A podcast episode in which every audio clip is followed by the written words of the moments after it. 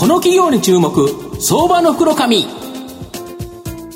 このコーナーは企業のデジタルトランスフォーメーションを支援する IT サービスのトップランナーパシフィックネットの提供を財産ネットの制作協力でお送りします。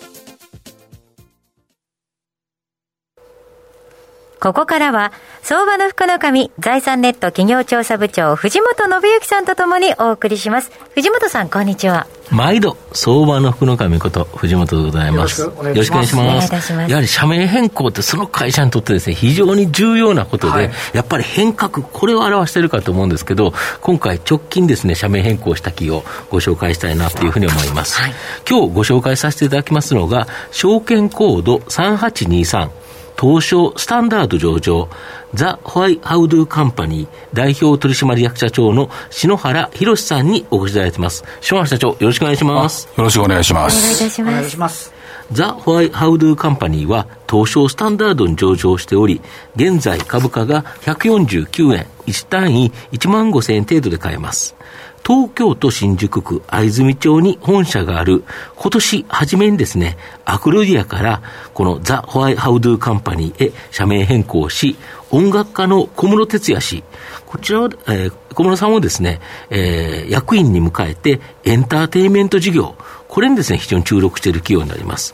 まず、あの、篠原社長、はい、新しい社名、このザ・ホワイ・ハウドゥ・カンパニーについて教えていただきたいんですが。はい。はい、あのー、先ほど、あの、藤本さんからご紹介ありましたけども、うん、ですね、あの、旧アクルーダでございます。はい。で、はい。で、昨年のですね、うん、取締役会、あ、すみません、あの、株主総会でですね、はい、えー、玄馬明さんという方をですね、お迎えしまして、はい、で、この玄馬さんという方は、はい、あの、元資生堂の社長会長まで務めた方で、はいあの現在もあのコナミさんとか、テレビ朝日さんの現職のあの役員をされている方です。でこの玄馬さんがですね、あのまあ、肝入りで、この社名を命名していただきまして、はい、でこれあの、なんかもう、ザ・ホワイトが言ったら、これあの、うん、なんか中学1年生のような 英語なんですけども、あのホワイ、ホワイはですね、うん、目的、理念、使命、うん、ハウですね、ハウは戦略、ビジョン、組織ですね。で、ドゥ、ドゥは実行マネージメント、KPI。で、カンパニー。カンパニーは営利、ガバナンス、ブランディング。なん。か最後にカンパニーについて、あの、カンパニーは普通一般的に会社って意味取られるんですけど、まあこれで一応、ザ・ホワイハウド・カンパニー株式会社という社名であの変更して、今年の1月1日からこの社名でわれわれやっております。はい、なるほど。で、御社はここ数年ですね、赤字体質ということで、はい、まあ、ドラスティックなですね、事業改変と事業改変を断行、まあ、今後を見据えたですね、新事業の準備や、不財産の取り組みの解消など、事業ポートフォリオの再構築、はい、これ完了しちゃったという感じですか？基本的にはそうですね、うん、そう考えていただいて結構かなと思います。うん、前期までかなりもう一応、あの、まあ、いわゆる、まあ、再構築ですね、リストラってちょっとあれなんだけど、まあ、同じ意味かも分かりませんけど、再構築しましてですね、今期は基本的に新規事業でですね、あのまあ、収益をですね、追記していきたいと。で、今までの従来の事業は従来の事業で、あの、一部もう、あの、残して、収益のあるところだけ残して、まあ、やっていく予定しております。で、その新規事業、まあ、今後を見せた新規事業なんですけど、この音楽家にですね、小室哲哉氏、まあ、役員に迎えたという形なんですけど、このエンターテインメント事業、これに注力していくって感じですか、そうでございますね。えその前にですね、あの小室先生ですね、まあ、小室哲哉氏はですね、実はあのこの前、え弊社はちょっと変則なんだけど、11月この前の25日に株主、定例株主総会ありまして、この時承認されまして、実は本日からなんですよ。12月1日から。本日から、1日から、今日からなんですよ。今日からあの役員に就任されました。ただその前に、あの、執行役員には就任していただいて、うん、えー、今年の9月1日、弊社の場合、9月1日が、あの新年度なんですよ。なるほど9月1日にエンターテインメント事業部というのを創設して、うん、あの今、あのずっとまあ準備というか、もうすでにやり始めてます。うん、まあ、その中であの、うん、エンターテインメント事業というのはですね、従来のですね、うん、あのエンターテインメントのみならずですね、次世代型エンターテインメントを目指していきたいかなと思っております。なるほど。でもちろんですね、うん、あの小室哲哉氏のですね既存の事業、コンサートとか、音楽プロデュースはもちろんもう従来通りありやっていただいて、まあ、次世代の方にも小室先生と組んでですね、やっていきたいと、そう思っております。例えばコンサートとかやると、はい、そこの収益っていうのは、はい、御社の売り上げになるんですか？これはですね、少しちょっと複雑なんですよね、うん、主体する企業が弊社であれば、うん、もちろん弊社の売り上げになりますし、ど。こかがアレンジメントの会社があれば、あのまあ、極端に言えば、小室さんが出演料でいただくとか、まあ、これちょっと非常にあの複雑な、ちょっと、ね、あります。なるほど、はい、であのメタバースとか、はい、NFT、はい、この非代替性トークン、この事業では、リアルで会うことのできる文化人を中心とした、えー、バーチャル個室型文化交流サロン、ワンズルーム、まあ、これを準備してると、このバーチャル個室型文化交流サロン、何なんですか？あ少しややこしいですね、あの簡単に言えばですね、これあの、ワンズルームというのは、実はあの今年の7月にこういう形でやりますっていうことで、商標登録させていただいて、その時にちょっと簡単に書いたあれなんですけど、多分普通の人さっぱり分かんないか分かりませんけども、われわれ目指しているのはですね、はい、あの次世代型エンターテインメント、うん、かつですね、次世代型あのコミュニティの場ですね、フェイスブックを超えるようなコミュニティの場を作っていきたいかななるほど、あのアメリカのフェイスブックを超えるような。場を作っていきたいかなと、でこれですね、まあ、要はあのリアルの世界と、まああのまあ、いわゆる現実の世界とですね、うん、仮想空間の世界、うん、これにオーバーラップしたところがあると思うんですよ、そこをメタバースで作って、でまあ、例えば今、あの近々にですね、われわれ発表したいなと思ってますし、あのこれ、まあ、あの簡単にはもう言えばですね、例えば小室さんのスタジアをスタジアムを、はい。はい、まあ、例えばメタバースの中に入っちゃうと、はい、一般の人が、一般の人が、まあ、いわゆるファンでも、それを見に来ると、そこまでは多分あの皆さん、見に来た時において、おお、すごいなと、で極端に言えばですね、これあの、メタバースの世界で、あの宙に浮いてるピアノも見えるわけですなるほど、なるほど。そうすると、これ、完全にメタの世界になっちゃうんですよね。ほんで、一応、小室さんそのもの自身が機能的にこのシンセサイザーだなんだかで弾くのは、うん、2次元だと、まあ、いわゆるあっち行ったりこっち行ったり歩かなきゃならないんだけど、うん、3D、3次元を使っちゃうと、機能的なものができるんですよね。でこういうのを、まあ、メタバースで、あのそこに現実の小室さんがいる場合と、アバターがいる場合があると。でじゃあ、どこでマネタライズするの？といえば、うん、そこで結局入って、次の新しい音楽を聴きたいと、例えばあの彼が作った曲で聴きたいと、その時は NFT でチケットを販売して、それであの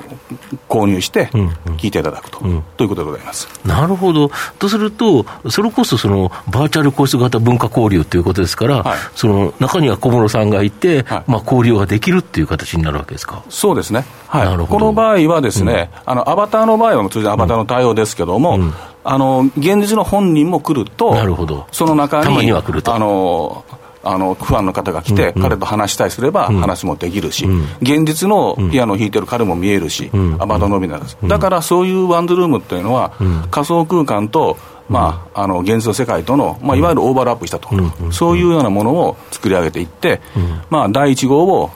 あの小室さんでスタートして、うん、あとまあ広がりとしては、ちょっと今は言えないんだけど、いろんな人をまあこうちょっと今、仕込み中という形で、そこに実はいろんな方がご参加されて、はい。まあ、そこの人のファンがまた入ってきて、はい、まあ、これがコミュニケーションが広がっていくという感じですか？なるほど。御社の今後の成長を引っ張るもの、改めて教えていただきたいんですが。えまあ、今、ちょっと説明させていただきましたけども、うん、基本的にはやっぱりあの小室さんというのをわれわれはがっちり組んでですね、うん、ビジネスやっていって、うん、であの先ほど言いましたワンズルームしかり、うん、でわれわれあの小室さんそのもの自身の通常のですね、まあ、コンサート。コンサートとか。で、われわれはもう間違いなく第二小室ブームは来ると思ってるんですよ。あれですよね、今年も4万人規模のコンサートは成功してるんですよね。そうですね、TM ネットワークさんは成功しておりまして、で篠原涼子さんも紅白出ますし、でこれあの、日本の人口構成考えていただいたら分かるんですけれども、うん、なぜ私が第二小室ブームと言ったかといえばですね、あのまあ、いわゆる第一の時のですね、うん、20代、30代の方が、やっぱり20年経った今、40、50で、結構やっぱり第二の青春という求めている方がいると思うんですよ。でこの層というのはものすごい層だと思うんですよ。なので、お金も持ってますしね。そうですね。はい。これが一つとですね、うん、もう一つ新しい新規事業で、弊社子会社で肉横丁っていうのを持ってまして、はい、あの、渋谷にいろいろやってます。はい、あの、ぜひ、あの、行ってください。で、ここでですね、うん、あの、この展開の中の子会社で、ふるさと物語っていうことも作りまして、うん、まあ、いわゆる各ふるさとの創生を本格的にやっていこうかなと。で、今、第1号が境港市で今取り組んでおります。なるほど。はい。ふるさと納税それから絡む事業もされてるってことですね。そうですね。はい。まあ、こういった形で、うん、まあ、あの母体は小さいといえどもですね、うん、まあ、夢だけはでかく持ってやっておりますので、またよろしくお願いします。なるほど。ちなみにこのワンズルームってのはいつぐらいのスタートっていうのはあるんですか？もう近々にですねスタートしたい予定しておりまして、うん、もうあの準備はしぐしぐと、はい、あもう進めておりまして、先ほども言いましたけど、もうあの小室さんのスタジオはもうメタで全部作り上げてますし、彼のアバターも作り上げてますし、まあ、あの幸運ご期待ということで、よろしくお願いします。なるほどまあ、最後まとめさせていただきますと、ザ・ホワイハウドゥカンパニーは、まあ、あの、通称ワイハウっていうんですよね。はいはい、で、ここ数年のですね、赤字体質から一気に事業再編、えー、事業ポートフォリオの再構築をもう完了しているという形になります。はい、新規事業として、小室哲也氏を役員に迎えてのエンターテインメント事業、特にメタバース、NFT 事業は大きな成長の可能性あると思います。企業変革を期待して、じっくり中長期で応援したい相場の福の神のこの企業に注目銘柄になります。今日は証券コード3823東証スタンダード上場ザ・ホワイハウドゥカンパニー代表取締役社長篠原博さんにお越しいただきました。篠原さんありがとうございました。いやありがとうございます。ありがとうございました。藤本さん今日もありがとうございました企業のデジタルトランスフォーメーションを支援する IT サービスのトップランナー、東証スタンダード証券コード3021パシフィックネットは、パソコンの調達、設定、運用管理からクラウドサービスの導入まで、企業のデジタルトランスフォーメーションをサブスクリプションで支援する信頼のパートナーです。取引実績1万社を超える IT サービス企業、東証スタンダード証券コード3021パシフィックネットにご注目ください。この企業に注目、相場の袋紙。このコーナーは、企業のデジタルトランスフォーメーションを支援する IT サービスのトップランナー、パシフィックネットの提供を、財産ネットの制作、協力でお送りしました。